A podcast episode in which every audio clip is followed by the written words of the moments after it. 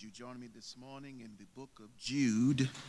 The book of Jude, a very small book just before the book of Revelation. Jude, verses 1 and 2, we shall read this morning.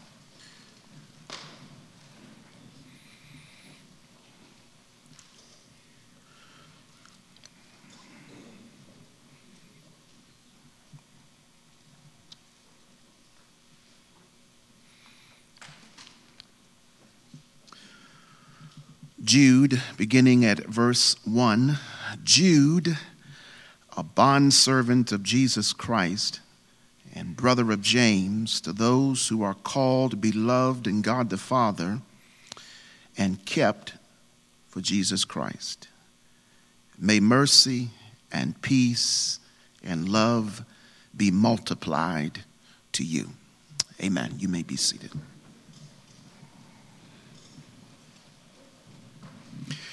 As we continue the journey in understanding the impartation and the importance and the explicit insight and impact of the Holy Spirit, I want to talk this morning from this small letter that is somewhat obscure in many religious circles, and yet it houses a great deal of spiritual truth and insight when we come to understand how and who the Holy Spirit is in the life of the believer. So I want to wrestle with the subject this morning never seen him, but I've felt him. Never seen him, but I've felt him the basics of academic comprehension informs that the illumination, the lighting in this room, and the utilization of the electronics in terms of instruments are both empowered by a power source that is often only experienced and not personally seen whether we decide to call it electricity, or whether we call it power, or whether we call it juice, or whether we call it current, or whether we call it energy, we might all agree that it is a source that we not only have come to rely upon to make life more comfortable, but we might also argue that it's difficult to live life without it. Remember, although we may have never seen electricity with our own eyes, each of us have to testify that we really have only felt the effect of its presence in each of our lives. Remember, I've never seen electricity, but I know the effects of electricity. I know that if I touch certain currencies that's been marked dangerous, I've never seen electricity, but I can feel the effects if I touch in the wrong place. I know that I can witness the illumination of the lighting in this room and the usage of that which is powered by electricity, never seen electricity. But I'm affected by the lighting in the room and the exhortation by the instruments only because I've never seen it, but I know the effect of its presence. Although in Acts chapter 1, verse 26 through chapter 2, verse 2, it tells us that 11 men had gathered together in one place, and suddenly there came a noise from heaven like a violent rushing wind, and it filled the house, and the wind left the effects, as Luke says, of cloven tongues or fire in their mouth. But he says they were all filled with the Holy Spirit. They felt the Spirit, they experienced the Spirit, they witnessed the presence of the Spirit, but they never actually saw the Spirit with their own eyes. They only experienced the presence enough that when each man left the room, he knew for himself who the Holy Spirit was, but had never physically seen the Holy Spirit himself. It's in this small printed text that we call Jude, a small letter, just 25 verses, postcard might be best described. But yet we can witness the example of the power of the Holy Spirit and his participation in the life of the believer as we move through the pages and the words of this text. Nowhere, nowhere in this text is there mention of the Holy Spirit directly. Nowhere.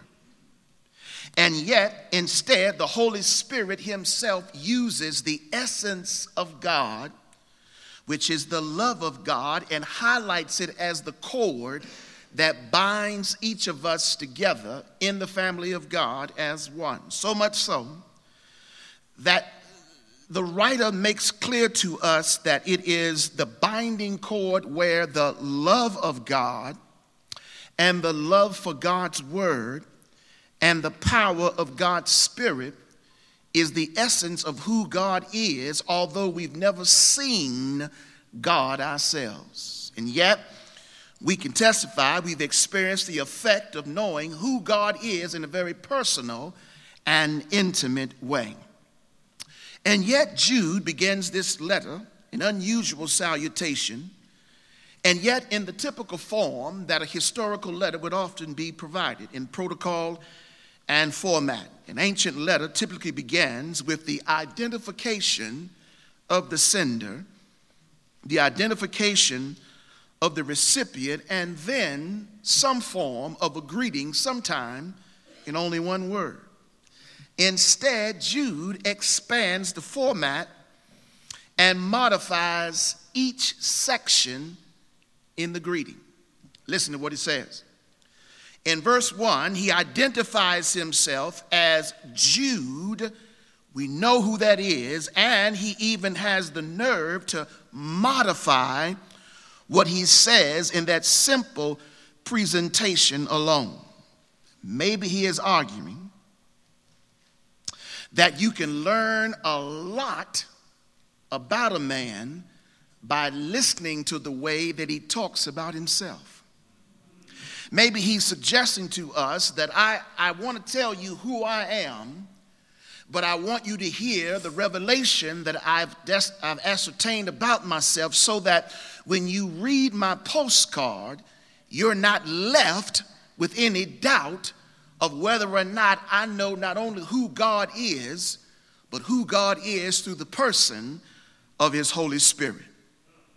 So he says, I identify myself as Jude, and then he identifies his recipients in the same text in verse 1 those who are called or those who have been selected by God. And given that brief description, he helps us understand what the letter is really all about. Verse 3 I'm writing to you that we might understand that we have a common walk in our salvation.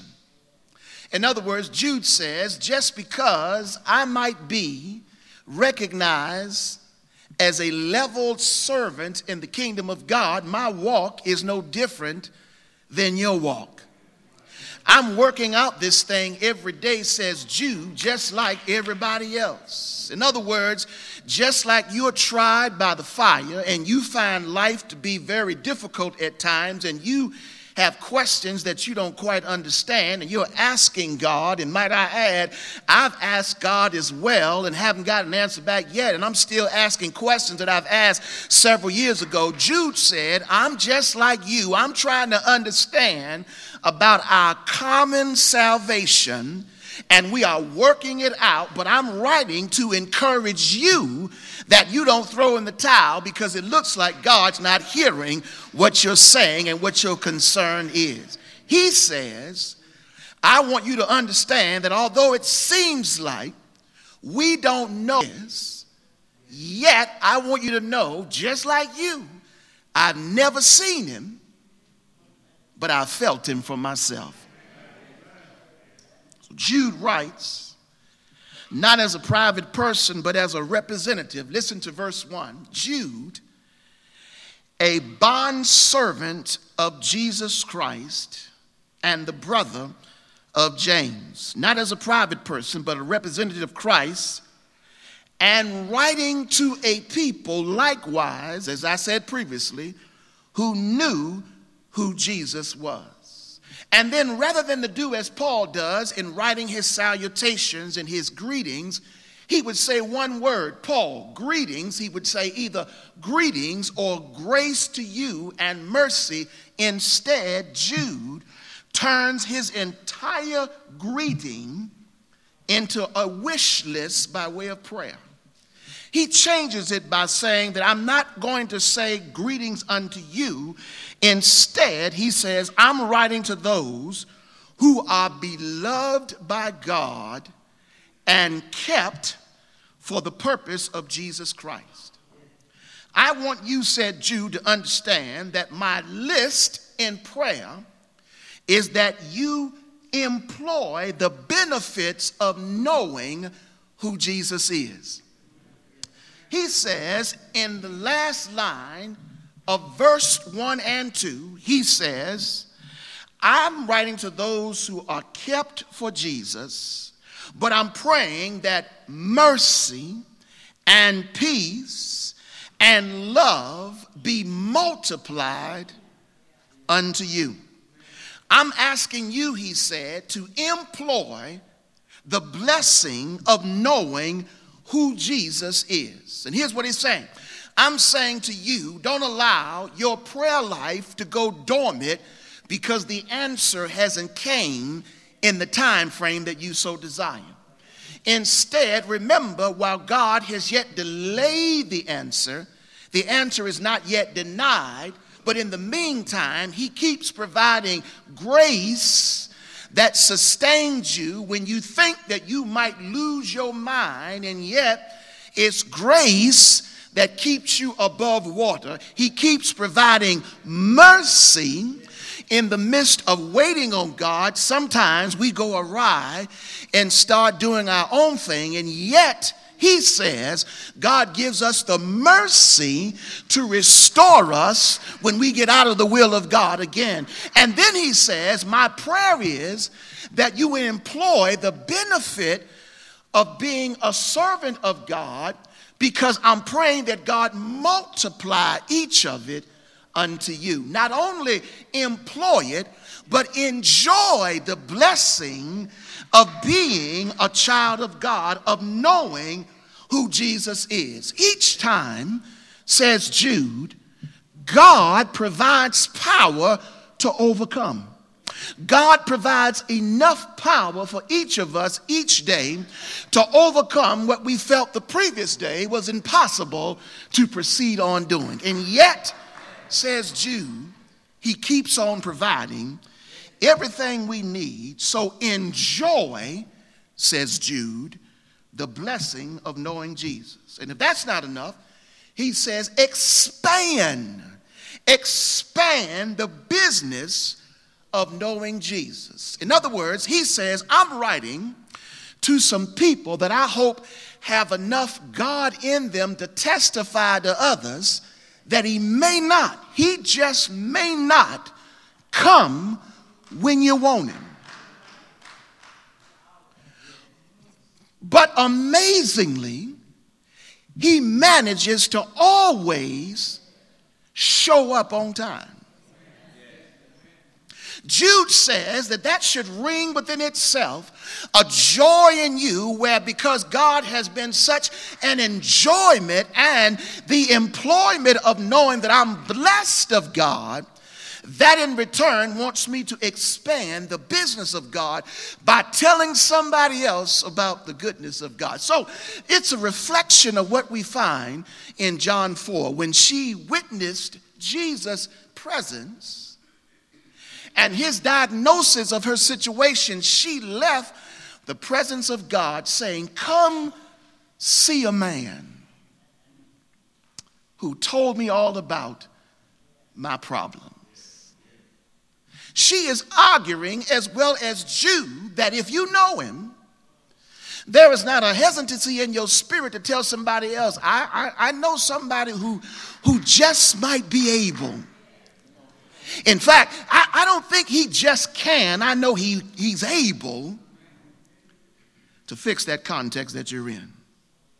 But who is Jude? Who, who is Jude in this obscure writing that is best known, being buried just before the end of the New Testament? Who is this guy, Jude?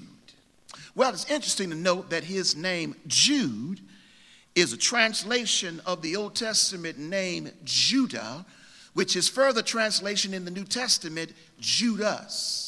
So he is Jude translation out of Judah, praise, and translation out of Judas, in which, if you read your Bible, you'll know that in the New Testament we have four different Judases recognized in the text. There is Judas Iscariot, that everybody pretty much knows as the betrayer of Jesus.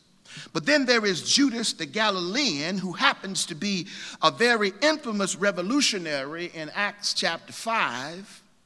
But then there is Judas, the son of James, the disciple, as recorded in Luke chapter 6. And then there is Judas called Barsabas, who is an early Christian prophet noted in Acts chapter 15. But notice what Jude says. He says, I'm not only a servant of Jesus Christ, but I'm the brother of James. Now, you might not find that significant now, but it's important to know it's amazing that he doesn't tell his recipients, I'm not only the brother of James, but I'm also the brother of Jesus. Amazingly, he doesn't make reference to that all at all, although we know from the text based on Mark chapter 6 verse 3 and Galatians chapter 1 verse 19 that this is the same Judas or Jude who is the brother half brother of Jesus. We know likewise that he did not believe in his brother who was sent to be the Savior of the world. Read John chapter 7, verse 5. And it tells you that he had no belief in Jesus at all in terms of being the Savior of the world. And yet, this same Jude is writing to us and doesn't identify himself as the brother of Jesus, but the brother of James. Two thoughts that might follow why he did that. One thought is that Jude might be suggesting that when you know who Jesus is, you don't have to always broadcast it to people. They are able to see it in you, and they are able to witness that the Spirit of the living God is alive through you. He may be further trying to impart unto us the words of Jesus. Remember what Jesus says, as recorded by Matthew 5 let your light so shine so that men and women can see your good works and glorify your Father. In other words, you don't have to say anything about that you know me. Your life will reflect the idea that you know who I am. Or, secondly, Jude might be suggesting that I want everybody to know that I wasn't a follower of Jesus when he was alive. I didn't believe in anything that Jesus had to say. In fact, uh, pre resurrection, I had no interest in who Jesus was. Just like others, we all thought that he was a religious quack. But interestingly, something happened after or maybe through the resurrection that changed who Jude was. Could he have been saying to us that seeing the power of Jesus post resurrection in those disciples did something to the life of Jude that made him realize the words of Jesus if I be lifted up, I'll draw men unto me. There was no benefit to Jude in saying so much about he being the brother of Jesus. Why? Because I think, again, he's emphasizing better a life lived than a life that's talked about in reference to Jesus. But yet, he doesn't quite ignore his connection to Jesus. He says, Jude, look at verse 1, opening line, a bondservant of Jesus Christ. This is powerful because Jude says, I'm a servant of Christ. He says, pre crucifixion, I saw him, but I didn't know who he was. Post resurrection, he says, I know who he is, but I've never seen him. Yeah, you got to listen to me closely, you'll get it. Pre resurrection, I saw him, but I didn't know who he was. But post resurrection, I know who he is, but I've never seen him. Translation, he might say, pre resurrection, I saw him move in the lives of many, in fact, even in my own, but I didn't recognize who he was. But post resurrection, as who he was, I never seen him after resurrection but I know who he is because something on the inside assures me that he lives on the inside of me. He lives because of the reality of his own promise. If I go back, I'm not going to leave you comfortless. I'm not going to leave you alone, but I'm going to send in return my presence that will live in you and reside in you and will lead you and will guide you into all truth. He's talking about the Holy Spirit. He's saying, I will come back not in the physical form that you saw me before, but in a different form that lives on the inside of you. But he calls himself a servant of Jesus. He says, My servanthood is inspired by my identity with who Christ is. Now, now here's what I want you to notice. He uses the word servant, but it's not the word diakonos that we are familiar with in Acts chapter 6. So in Acts chapter 6, they began looking for seven men full of the Spirit who could take care of the job of feeding or waiting on the tables or ministering to the congregation, permitting the apostles to concentrate on prayer and the study of the word, but that's not the word. It's not diakonos. It's not the French term chattel, which comes out of the idea of it being a suppressed and oppressed individual who has been transitioned from being human to being somebody's property, like we find in America's slavery of the African. That's not the word either. Instead, it's the same word that Paul uses, that James borrows as well. It's the word that Paul uses in Romans chapter 1, verse 1, and Philippians chapter 1, verse 1. It's the word doulos. He says, I'm a bondservant. We translate it slave, but it's not slavery in the sense that we've known. He says, I'm a bondservant, which means I have volunteered to give my life to the service of who Christ is because of what Christ has done for me.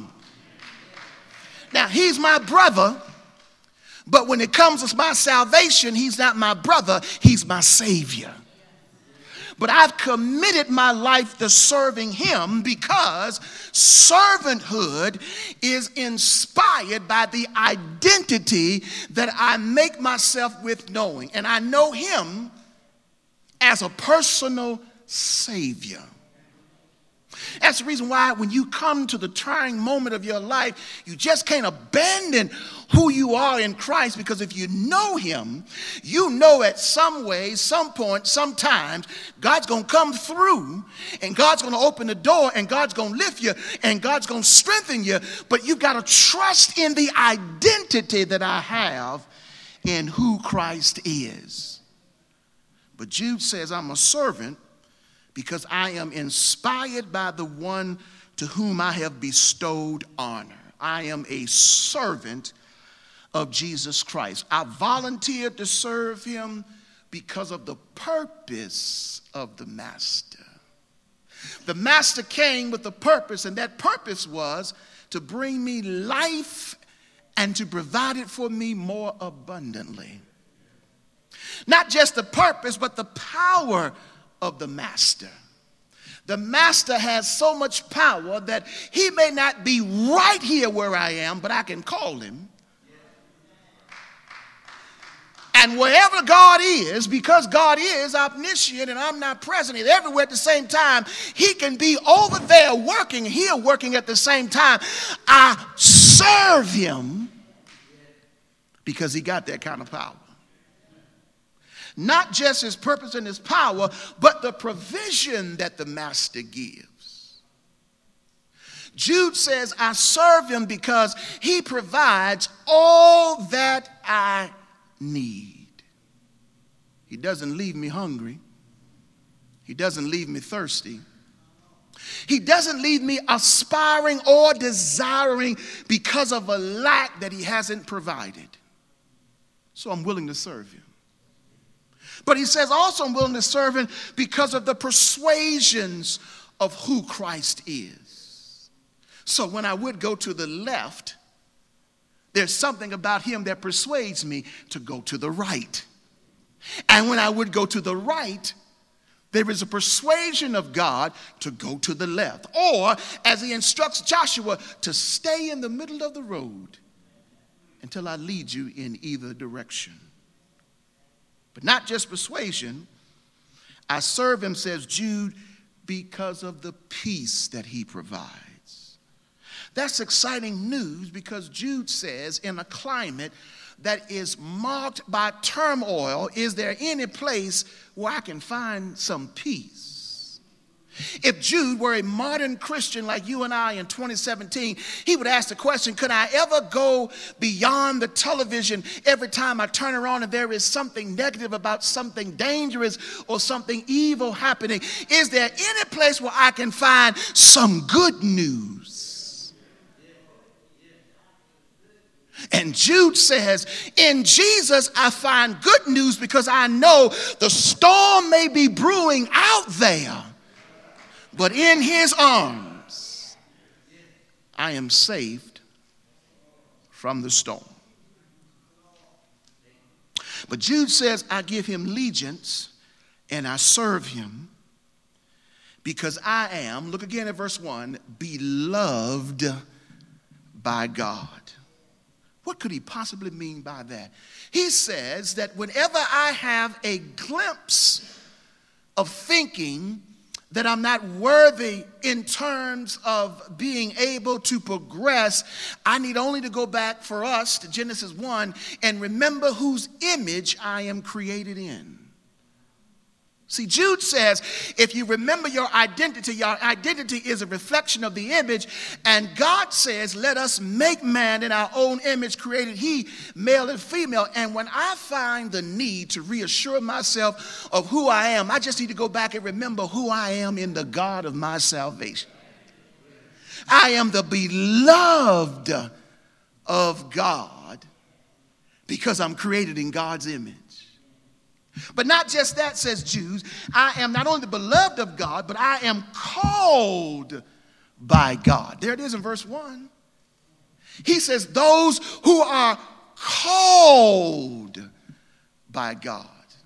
He might be reflecting upon Isaiah chapter 43, verse 1, where the prophet says that I know who God is because God says, Israel, your creator who formed you, you don't have any reason to have fear, but instead know that I have redeemed you and I have called you by name, and you are mine.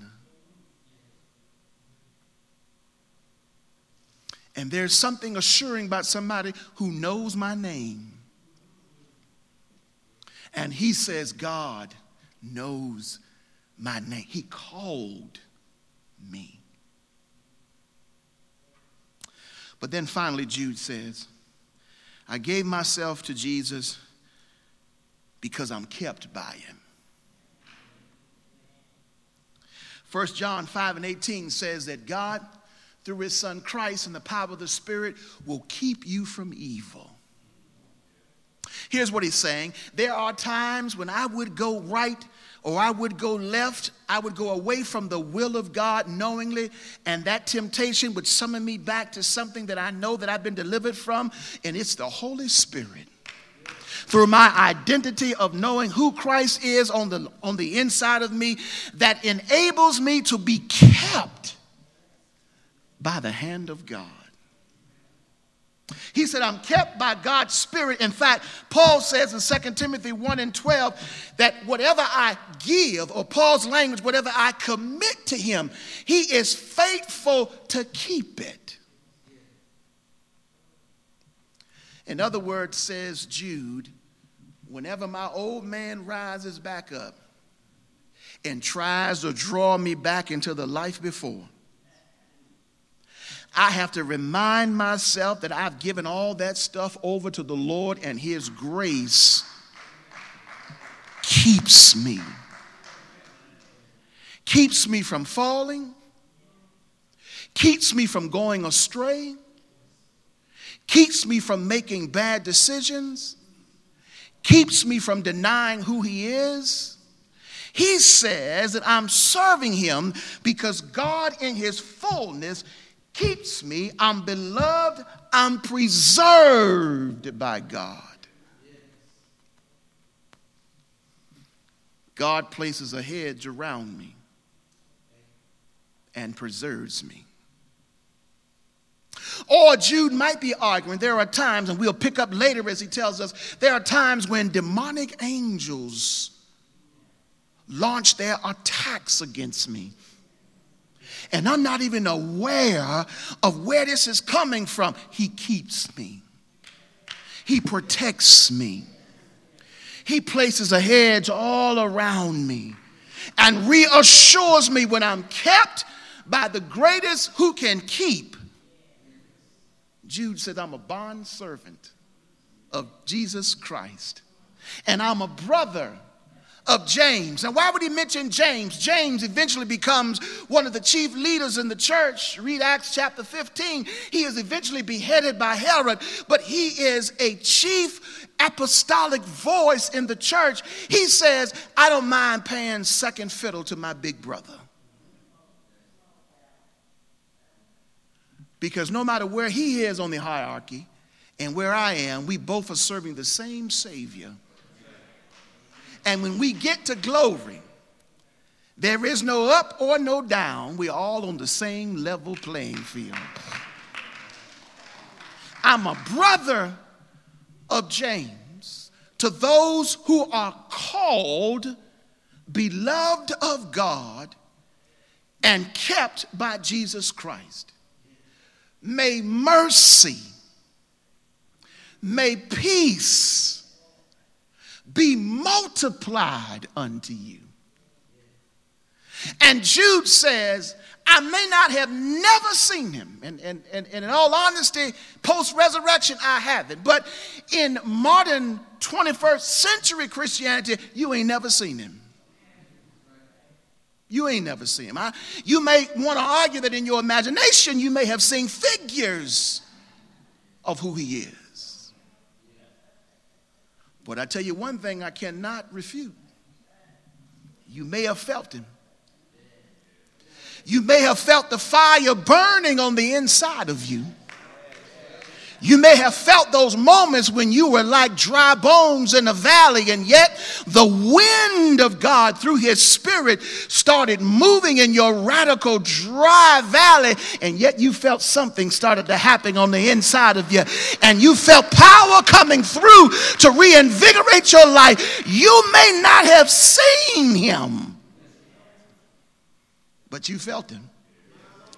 You may have came into this upper room with a great deal of burden on your shoulders one day. You didn't see him in the atmosphere, oh, but you felt something moving and an awness in the spirit, and something caused you to experience that mighty rushing wind. And Jude said, that makes you become a servant. But it makes me shout because peace and mercy is being multiplied unto me. I, am gonna close this because y'all like y'all don't know what's going on. So let me close it like this. I'm gonna close it where Jude says, uh, you, you, you, might think j- just because you haven't seen him that it means that you don't know him, but when he talks about the word multiplication, Jude says, in inferring that what you ought to do every now and then is just sit down and sort of rewind the tape of life and think about how much peace and mercy and grace that God has multiplied over your year's journey. I, we're not talking about life, we're just talking about this year alone. Just Jude said, just, just think about from January 1, how he kept you through January and, and sort of watched over you in the, in the coldness of the year. And then got you to February when you thought that the lights were going to be turned out, and yet here you are, fast forward to November, and they're still burning. They still, but we ain't talking about March what he did for you in March or April or May. Or how in June you went off on a summer vacation and did some stuff don't nobody know about but you and God, and yet mercy and peace. Or what about the trauma of August? When you just certainly did not expect your life to do a topsy turvy and peace seemed to be nowhere to be found. And yet he multiplied peace on an ongoing basis. Jude said, My prayer is that God multiplies his peace and his mercy to each of you because he said, I'm shouting all, I hadn't even got through the third verse of this letter yet, and I'm shouting already because I know how much mercy and peace he's given unto me. So Jude said, I just want to introduce y'all to where I'm going because this, listen, we ain't got but 25 verses, but it ain't going to take us long to see how the Holy Ghost is going to work through our 25 verses of settling and knowing who Christ is in the person of the Holy Spirit. Never seen him, but I felt him. And, and maybe, maybe, oh shoot, maybe I'm the only one. I felt him this morning about 430.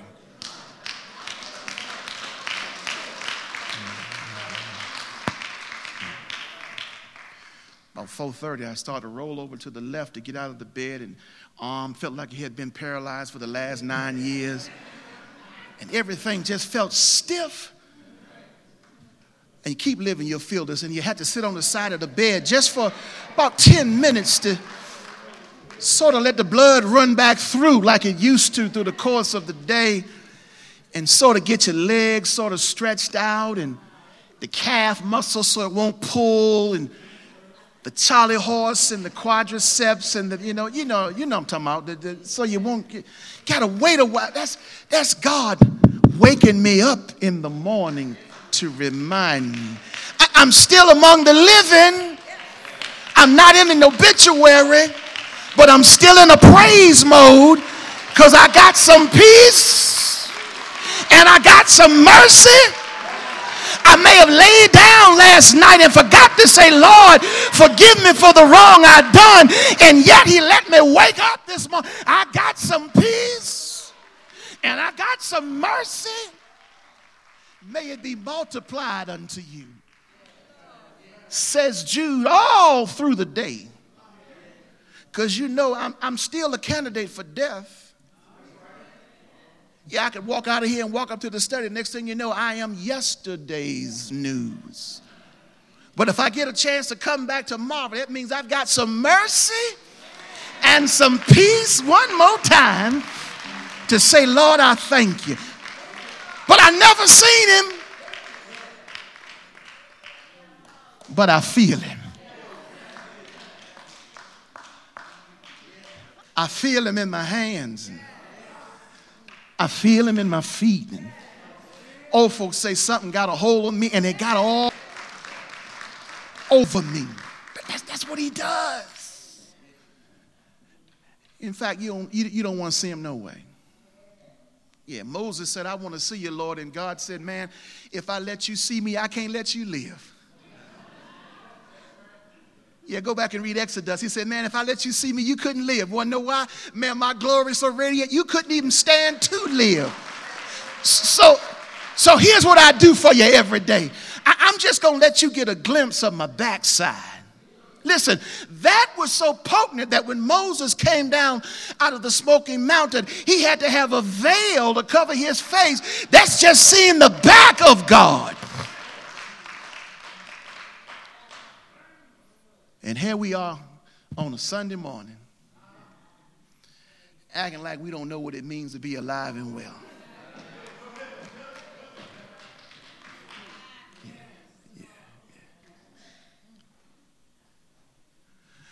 Here's my closing word. Hear me, hear me clearly. You can't get better if you hold on to bitterness. See, Jude is writing, we're going to find out later, to a group of people who got some bitterness. They are angry. They are angry at the environment. They are angry at the government. They're angry at everybody. And Jude is saying, listen to me. Jude said, You can't get better in life if you hold on to bitterness because bitterness will rob you of your betterment. Kill it, says Jude, and rejoice. That's why he said, I'm praying, may mercy and peace be multiplied to you. Let it go, says Jude. Kill it. Because if you don't kill it, it'll kill you. I've never seen him, but I felt him. Lord, in the name of Jesus, may your